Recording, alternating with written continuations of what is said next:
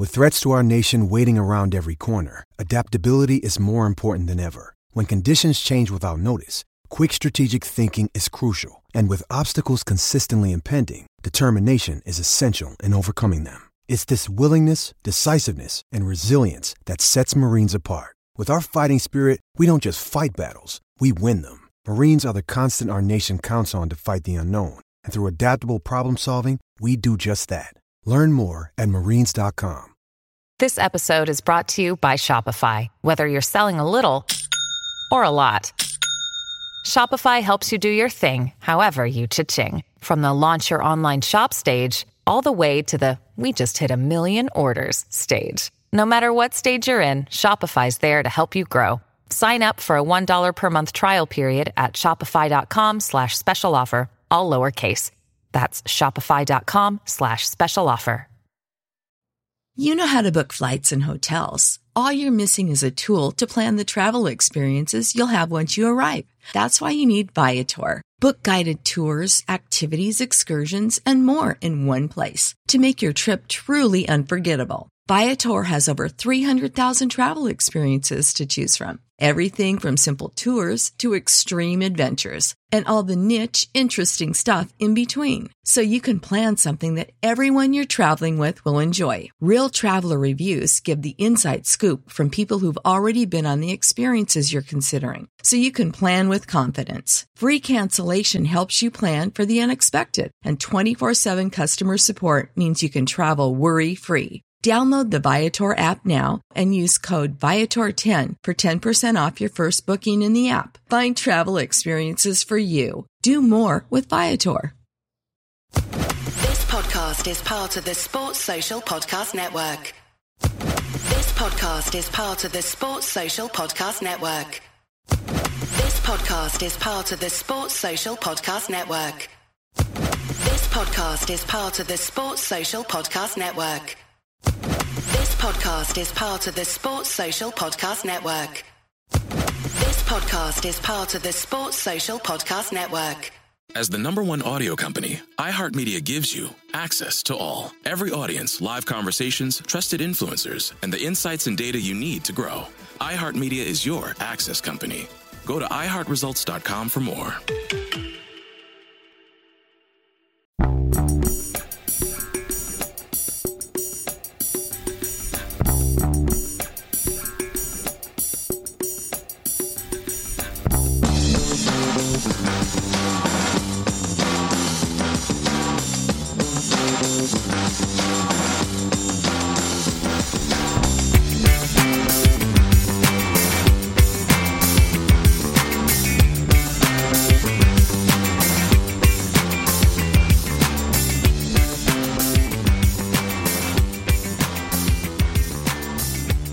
Celtic State of Mind. I'm Paul John Dykes. I'm joined by the dream team of Tony Haggerty, Laura Bradburn, Russell Boyce, and Lawrence Connolly to talk about Celtic versus Falkirk. Second half, far, far better than the first, Laura, but we didn't get the four or the five that we were looking for, did we? No, we didn't, but we um, we saw Falkirk in a lot more uh, the type of manner that you would have expected us to do. Mm-hmm. You know, it took a few chances, had a bit of fortune with a couple of them, um, but you know, we dispatched them in a short space of time the way you would hope and expect us to do so. Um, and yeah, made made the first half look a lot more of a struggle than it even already did look when we were playing it. I think we just, as always, we we just need to improve on what we lack in the final third, as Russell said uh, after the first half. We we just don't seem clinical enough, and if we could sort that out, I think we'd be looking at a very different team. Absolutely. I, I, banged on about the amount of chances we'd had, the amount of shots we'd had at goal and the two and a half games under Kennedy. I'm going to ask you, Tony Haggerty, was that the rip roaring, free scoring, never boring Glasgow Celtic? after they scored the first goal, yeah, a bit of a struggle up till they got the break of the ball and the first goal deflection. But after that, it was it was never in doubt, was it? The, the wave after wave after attack, and you know it could have finished five, six easily, but they played like a team who were two divisions above the team they were playing after they got the first goal. They took the first goal to relax everybody, and everybody just took an, a, an out, take a breath, and went, right, that's it, we've got the first goal. We can relax now. And, and, and they did start to play a wee bit of football. So, you know, but they had huffed and puffed up until then. Mm-hmm. Can't they didn't. You know, and I, and I, and I posed the question at half time, what if it ended 1 0? And people said that that'll never happen. But that it was a worry, a genuine concern that we weren't being clinical, as Russell said, and they hadn't scored. But once they scored, they just seemed to breathe after they scored. They really did, and they started to knock it about. And as I say, it could have been a lot more. And they and they played actually played pretty decent stuff. But I'm allowing for the opposition. You know, yeah. the standard of opposition. Uh, after that, but it, it, took the first goal to sort of get the shackles off them. If you know what I mean. A wee kind of, I don't know, almost in a fear factor, not not necessarily fear of fault, but just a fear to express themselves. I think playing within themselves a wee bit. Absolutely. Why. Absolutely. It's something that Neil Lennon brought up a few times, Tony. I mean, Russell, why would the, the team be playing like that? I mean, it was mentioned that the pressure of 10 in a row was uh, weighing heavy on their shoulders.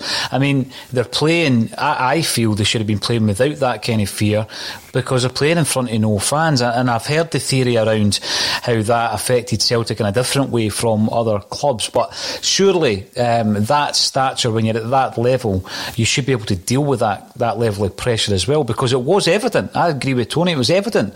Um, and you could almost see that weight being lifted after the first goal. Why has that been such an issue this season? Um, it's hard to put your finger on it, but I mean, I think there's certain things I think can put doubt in a team's mentality. Now, for me, does it really exude confidence in the in, in the, the Celtic lineup when you go one up top at home to a team, as you've rightfully pointed out, two divisions below? What mindset does that give them subconsciously? Is there, is, does that suggest there's seeds of doubt here? We need to play a wee bit more carefully. I mean, for me, we've got an, uh, you know we've got strikers there that are desperate for game time. Mm-hmm. We've touched on Ajeti a million times. Klimala is another example, although we don't know about the New York situation or whatever. Um, there's Griffiths, and then of course there's there's Odsonne Edouard, And we seem to be obviously playing players that are leaving anyway this summer, so why would he be an exception? Um, I would like to have thought we would have been a bit more bold in the in the starting lineup, and I think that can give the players more belief. Like you're going to go out there and dominate. There's two strikers, play three. I don't know what the I don't know why there's there's seems to be shackles put on them by the definition of the lineup that then I think sort of breeds into the teams. I don't know. As I said at, at half time, I thought there was a lack of killer instinct. And I don't know if subconsciously, when you're playing these sort of lineups, three number 10s against a team two divisions below you at home. I think the more ambitious the lineup, the more self belief the team has when they start the game. And I, I, I, that would be my sort of take on it as to why perhaps they very much played within themselves before they got the uh, before they got the first goal. I thought um, Jonjoe Kenny was the, the exact epitome of that. I thought he played very safe first half, and then you've seen the difference in him once we were a goal up he suddenly looked like, you know, this up and down fullback. He was getting him behind. He was nearly scoring a goal at one point. Um, I thought, you know, you compare that with his first half performance, and I don't know. I mean, that's just a theory. I just don't know if maybe one up top at Falkirk sets a mindset that's maybe mm. a wee bit more negative than it needs to be.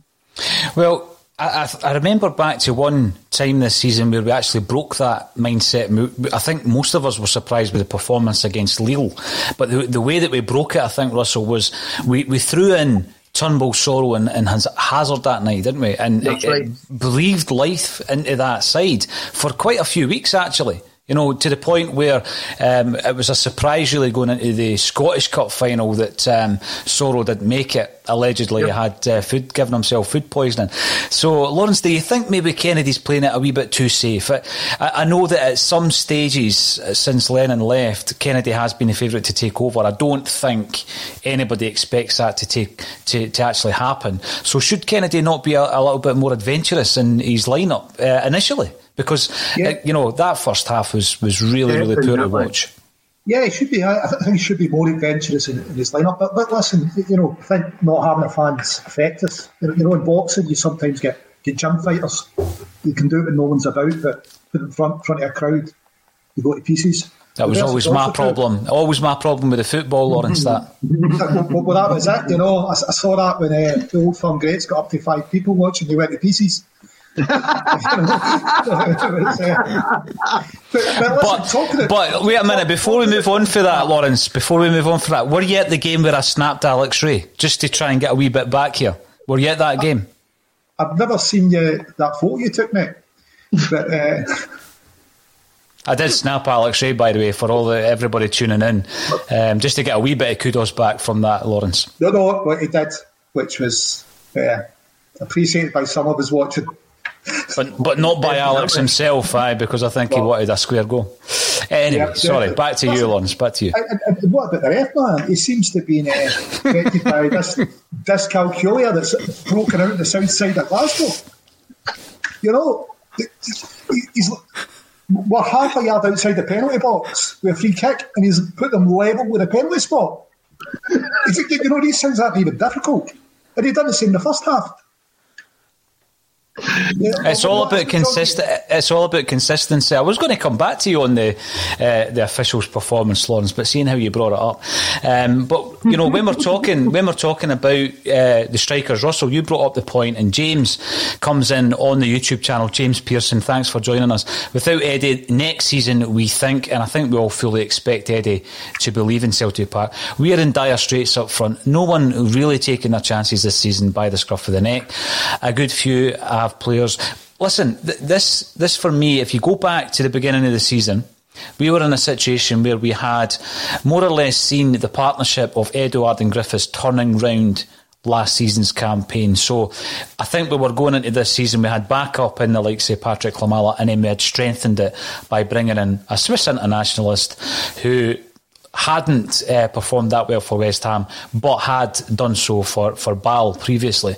And th- at that point, I thought we were in a good position. You move forward to, to April, and I agree with James. I think we are in dire straits because when you're given chances to the likes of Leigh Griffiths, as we did tonight, albeit only an hour, Laura, um, I'm not getting enough to suggest that we're going to be safe next season. Um, I'm expecting Eddie to go, as Russell said earlier, we're, we're expecting Patryk Klimala to, to move to New York. We're not sure if it's a loan deal or a permanent deal. Bayo is playing football in the second tier of French football. He's never going to be a Celtic striker. And it certainly isn't working out for Ajeti. So you're looking at that scenario. If we do lose Eddie, and that looks likely, we need to bring in at least two strikers.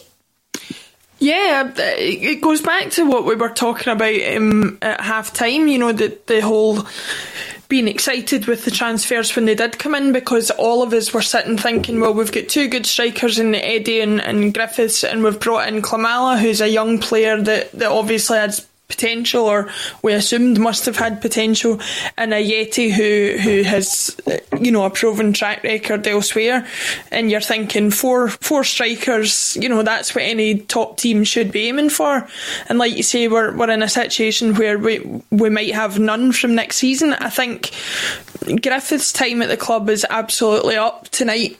Proved that without a doubt Eddie, I don't think we're going to have a choice in the fact that we lose him. Klimala looks like he's on his way out. And Ajeti, I have been.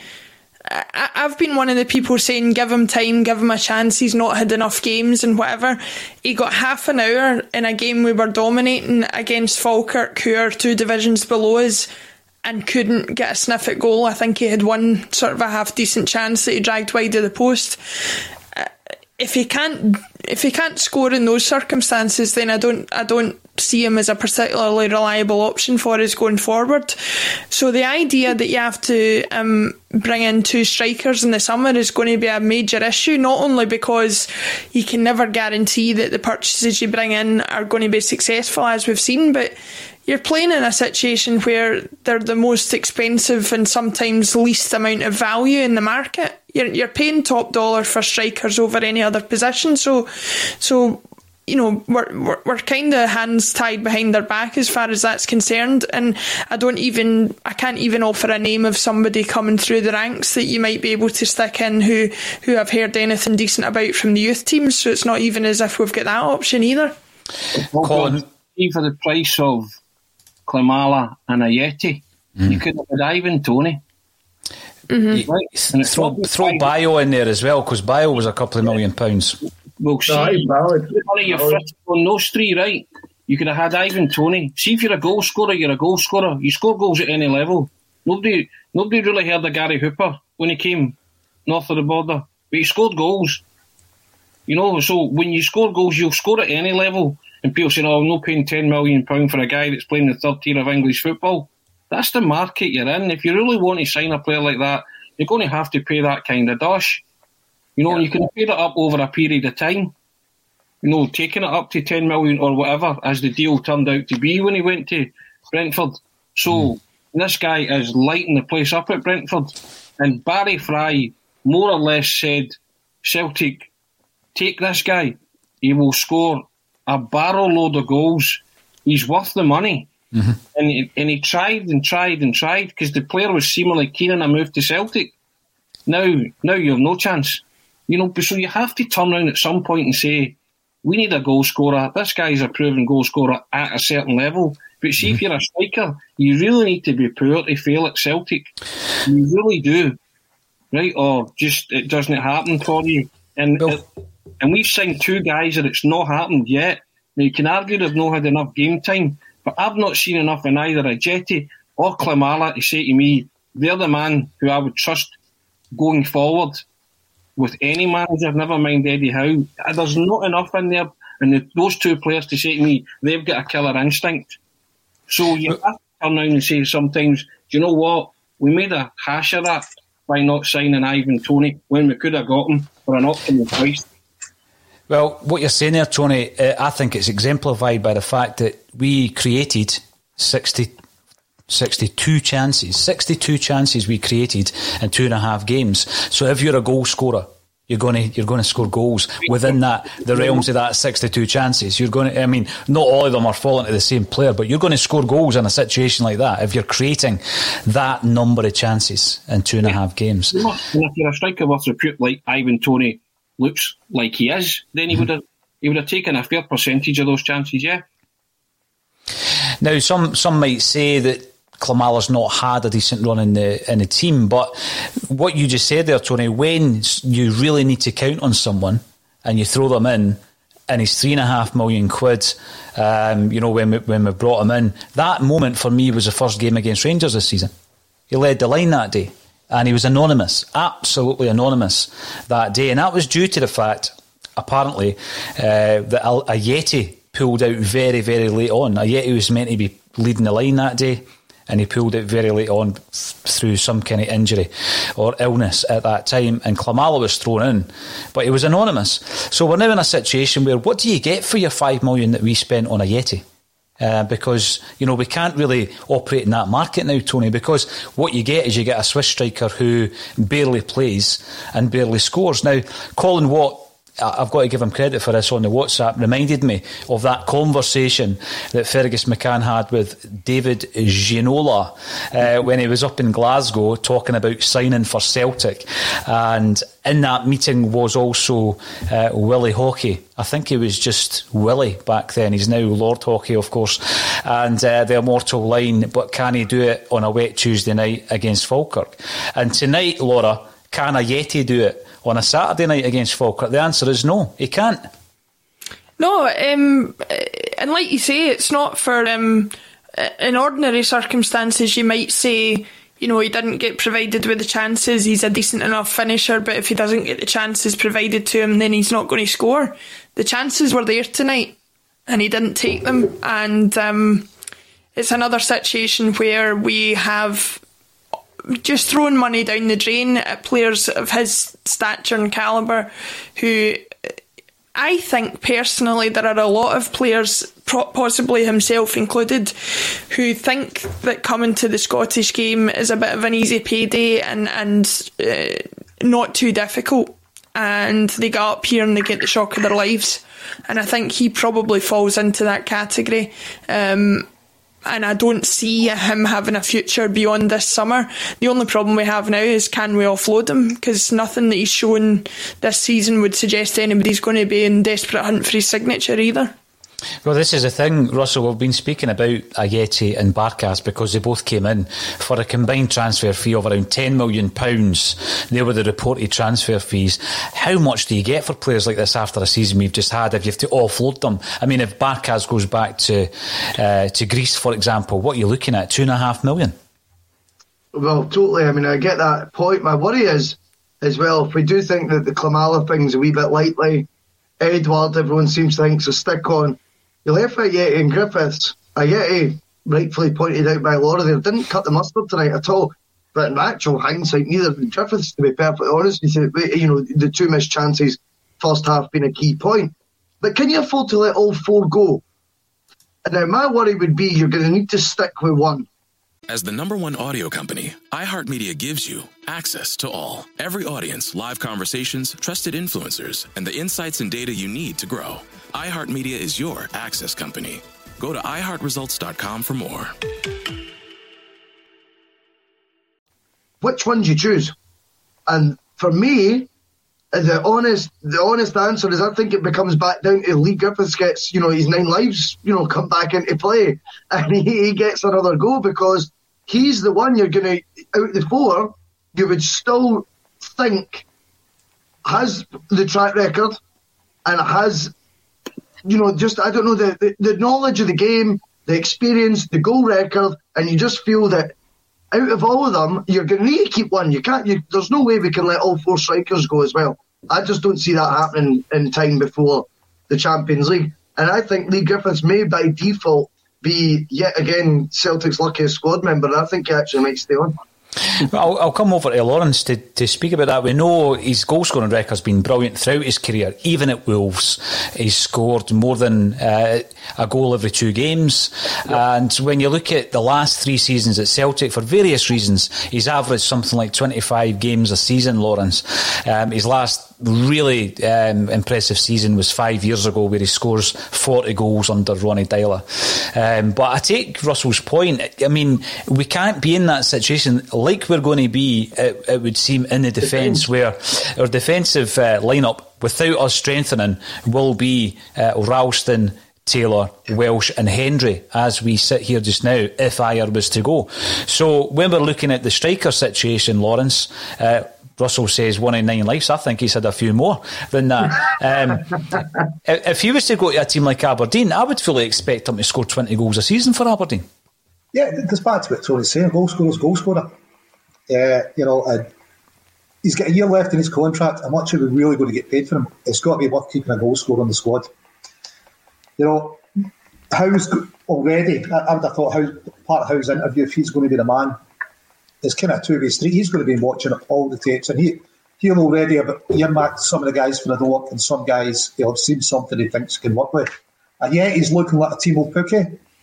You know, he's uh, how get a, a out of him. I don't know. Klimala, I've not really seen a lot. One's about a bit, puts his hair about, but neither of those two really fall into the goal scorer category, which is probably worrying when you're a forward if you don't fall into the goal scorer category. you know, it's. it's, it's like, you know, the forward and you don't fall into the goal scorer category, you've got problems. Well, you're looking at goal scoring, and as we've seen in the second half, on comes uh, Mohamed Elyounoussi, and he scores his 15th of the season. Great wee dink, actually, uh, to get the goal. He's on loan. There's a, an option, I, I, believe, to buy for around 5 million quid. It brings us to the point, Laura, of the loanees. I think we're all uh, of the same opinion around Shane Duffy. Um, I really feel for Shane Duffy, I really do. I mean, he's, it's kind of been open season on Shane Duffy all season, mm. um, but I think that he'll be hurting that things haven't worked out for him um, big time you know, this season mm-hmm. because he's a Celtic supporter. That was his dream move, etc. He's had a bit of personal crisis uh, throughout the season as well, and you know, but we're we're all expecting him to go back to Brighton. Where do we stand with Elyounoussi, Kenny, and Laxalt? And, and I'm going back to the defensive issue because this is a massive rebuild. Do you try and extend the loan deals of the two fullbacks? Do you try and, and do a deal for Elyounoussi coming back uh, on a permanent basis? Well, I mean, it kind of it kind of expands on the point that I think um, Lawrence and Russell have made about about Griffiths, which I, to be honest, I kind of disagree with, and I, I would say the same with the loan players. Is I don't know where the desperation comes from to hang on to like kind of mediocre players just for the sake of having bodies in. Like I, say, if he's going to cost five million to keep him, to me he's not done anything to suggest that five million is, is an amount of money you would want to spend on him. Kenny has filled a hole that was missing from Frimpong, but you would hope with a bit more time and a bit more scouting, you could get somebody who's who's more up to scratch than he is. Um, and Griffiths, for all he's done over the years, scoring goals, um, I. I think his time's done, and, and he's not. I, I, don't see him getting back to the heights he was at. So, taking into account Griffiths and the loan players, my my basic point is I don't think I've seen anything from any of them that I would be clamouring to keep them in a Celtic shirt for next season. I would be saying thanks for seeing us through the rest of this season, but you know, you would hope with the new manager and the new structure coming in that they've got players identified that they want to get in, and you don't force a bunch of players who didn't live up to standards this season on a new manager next season and hamper what he wants to do when he comes in. What about yourself, Tony? I, I mean, I, I think it, I take your point. I mean, they're not Eddie Howe's, and I'm saying that I'm taking it for granted that it will be Eddie Howe. They're not his players. He had he played no part in them coming in, so why should he want to keep them on um, as loanees? We're moving in very quickly to the the first fixture, Tony, and whoever comes in will be looking at you know a threadbare defence, uh, whereby they might even say we need two right backs because are you really confident going into next season with Ralston being your backup right back? Back and Taylor being your, your backup left back? I would trust Eddie Howe's judgment implicitly on footballers, and I would trust that he would spend, if you're talking about Elyounoussi costing five million quid, no for me. It's a definite no for me because I think Eddie Howe could invest five million quid a hell of a lot better than on Elyounoussi. You know, defenders is something he's going to have to really be watching from now on in because we are struggling. And but I mean, we're uh, defence and attack we're struggling. Mm. We're, we seem to be okay midfield wise, but you're looking at what three, three new defenders, possibly four, and two attackers. You know, you're looking at so you're looking at what that's much more than half a team, and, and a goalkeeper possibly. yeah. That, that's seven off the top of my head. You know, that that's the kind of rebuild that Eddie Howe could be possibly looking at. Mm-hmm. If you're not going to keep any of the loan players, and none of them have done anything that you that's you know to, to make you think, wow, they should stay. Laura said there, Kenny's filled a hole. Shane Duffy's just had an absolute shocker on and you know on the park had a shocker and off the park he's had some real tough issues to deal with, personal issues and you know, it's just not worked out. It's it's what a dream move turned into an absolute nightmare for him. And mm-hmm. just to sorry to sorry to jump in, Tony, but I'm just I'm seeing a lot of people in the chat saying, you know, lay off Duffy. He's he's had a terrible season. He's he's lost his dad and all that. And I think everybody at some point on this podcast has said we have the utmost sympathy for, for what he's gone through, and, and thankfully there are some of us here who don't know what that feels like. There are some that do. I, I fully appreciate that he must have had a terrible season and it must have affected things, but at the end of the day, we are here to judge. Yeah. What he's done on the pitch for Celtic, and he hasn't been up to scratch. And so, if, if he hasn't been, we have to say that, regardless yeah. of what the circumstances are for it. And I think we've always said it with a caveat as well, Laura. You know, we've always mm-hmm. we've always appreciated the fact that he's had a really really tough time of it. He's had a nightmare. He's had an absolute nightmare. If you're talking about playing wise, so you can't escape that. We're not escaping that, and we have said that. You know, so you, you, he goes back, Laxalt goes back, Kenny goes back, leaving you with who? Welsh, I are maybe away. Mm. Welsh and Ralston. You, so you're looking at four defenders. Yeah. But uh, that's probably the reason you, if it is how you want to win now, you know, look at Petter. Before O'Neill came in, would you have kept Pet on after that season he'd had? Mm-hmm. There's absolutely no way you'd have kept Petty. You'd been get him out the door. Yeah. And he comes in and revitalises him. And you're hoping that whoever the new manager is can do that with at least a couple of the players, preferably ones we own, because it's not costing us more money. You know, if, if he does it with uh, the, the loanees, it's part of the budget going. But as you said in the first half, you're hoping that Eddie Howe is watching just now.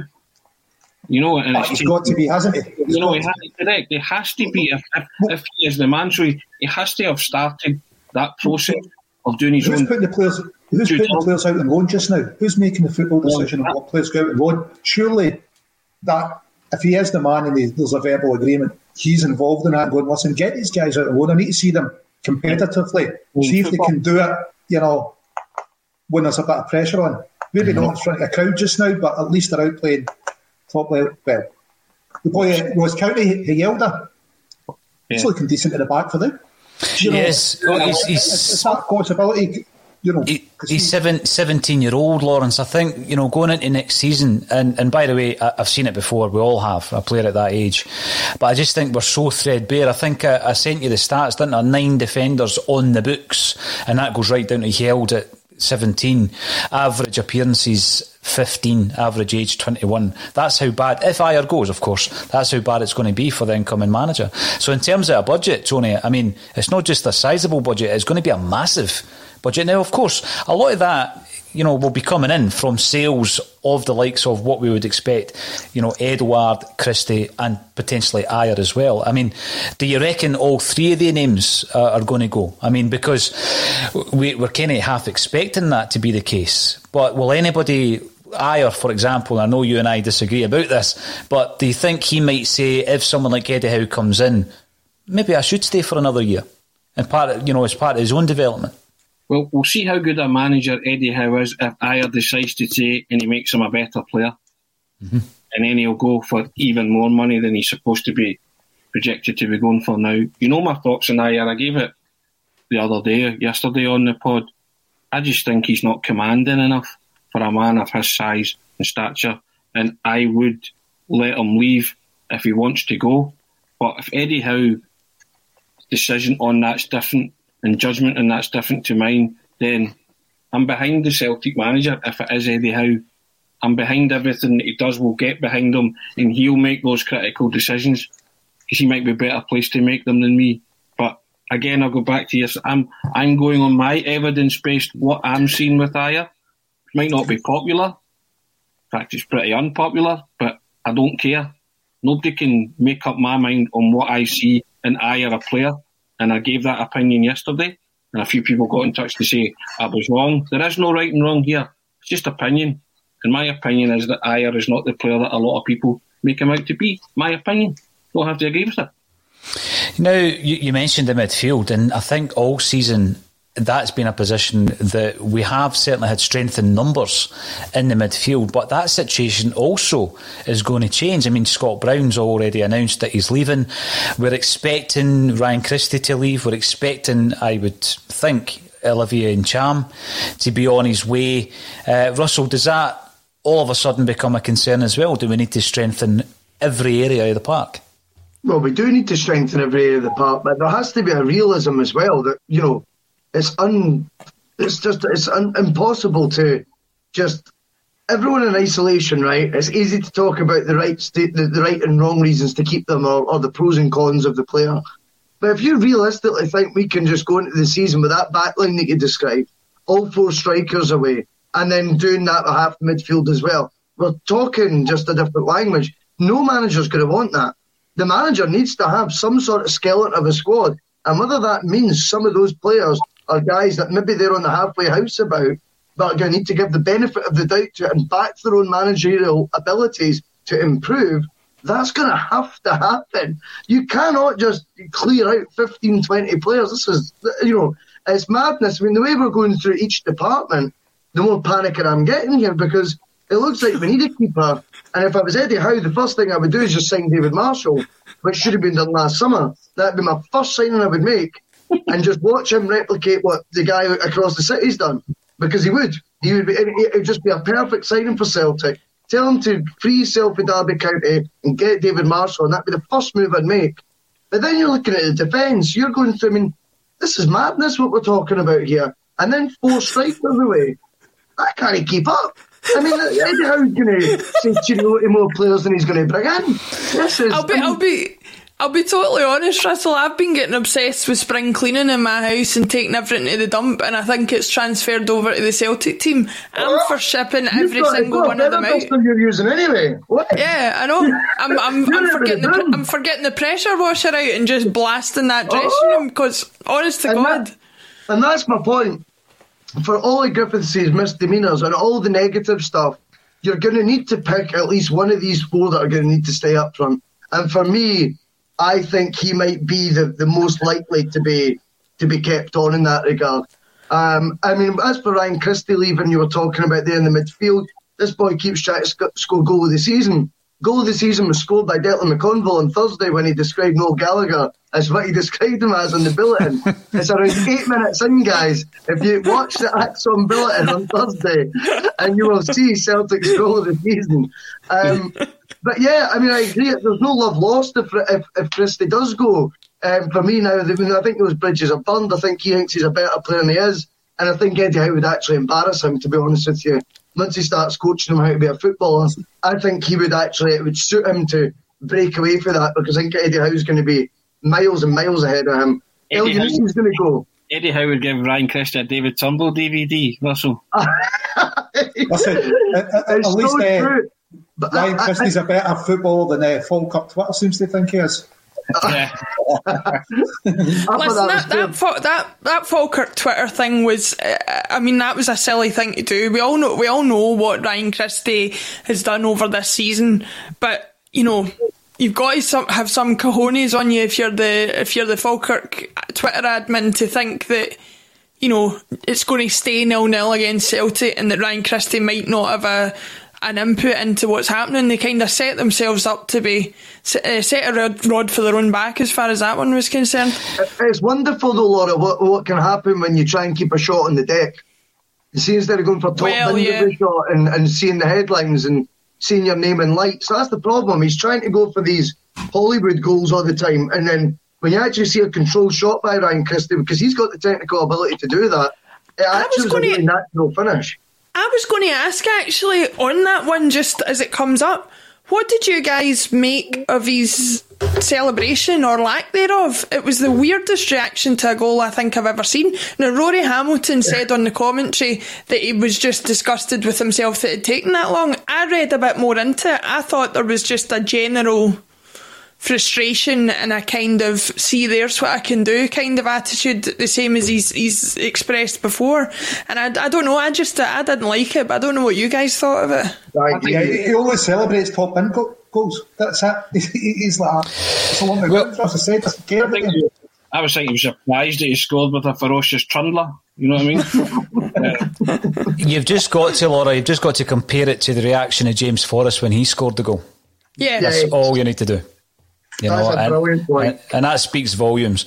And by the way, we can't live without James Forrest. So for any Celtic fan who's had their doubts uh, over uh, any season, we, we can't live without that guy. And I think tonight proved that once again. Now, it's been a quick 35 minute um, post match because we've had four outstanding contributors and me um, on the ACSOM Bulletin. So thanks very much to Tony Haggerty.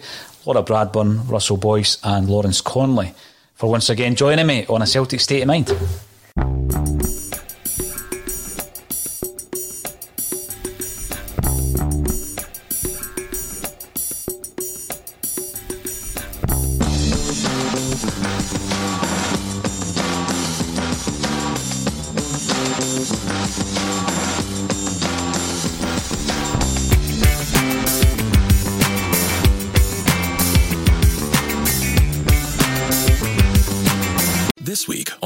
Report, Patrizio Spagnoletto, Global Chief Marketing Officer, Direct to Consumer for Warner Brothers Discovery, weighs in on building trust. Trust is a really hard thing to build and a really easy thing to destroy. And we have to be very respectful about that. Our partnership with iHeart has really helped us build that trust and that relationship with the on air talent. As the number one audio company, iHeartMedia gives you access to all. Every audience, live conversations, trusted influencers, and the data you need to grow. Go to iHeartResults.com for more. Social Podcast Network. Sports Social Podcast Network. Sports Social Podcast Network. Sports Social Podcast Network. Sports Social Podcast Network. Sports Social Podcast Network. Sports Social Podcast Network. Hello, it is Ryan, and I was on a flight the other day playing one of my favorite social spin slot games on chumbacasino.com. I looked over the person sitting next to me, and you know what they were doing?